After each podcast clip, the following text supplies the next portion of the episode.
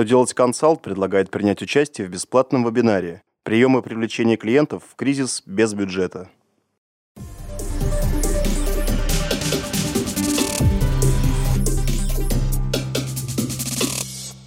Добрый день! Для вас работает служба информации телеканала «Что делать ТВ» в студии Ольга Тихонова. В этом выпуске вы узнаете, какие изменения по НДС ожидают экспортеров, чем необходимо руководствоваться при подаче жалоб в сфере обеспечения госнужд, кто будет помогать работникам отстаивать свои права в суде. Итак, о самом главном по порядку. Законодатели предлагают отменить особый порядок вычетов НДС при применении нулевой ставки. Это означает, что если законопроект будет принят, экспортерам не придется ждать сбора пакета документов.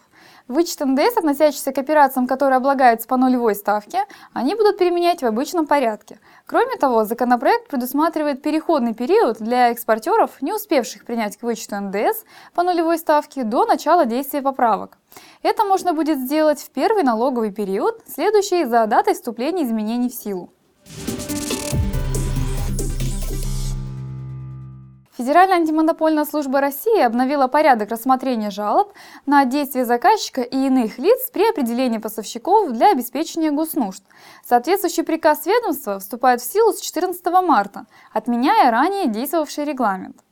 Согласно приказу, подаваемая в письменной форме жалоба должна содержать документы и информацию, которые предусмотрены законодательством о контрактной системе. Кроме того, к ней необходимо приложить документы, подтверждающие обоснованность претензий. В случае подачи жалобы представителям заинтересованного лица, ее должны сопровождать доверенность или иной документ, который подтверждается его полномочия. На рассмотрение жалобы и принятие решения к контролирующему органу отводится 5 рабочих дней.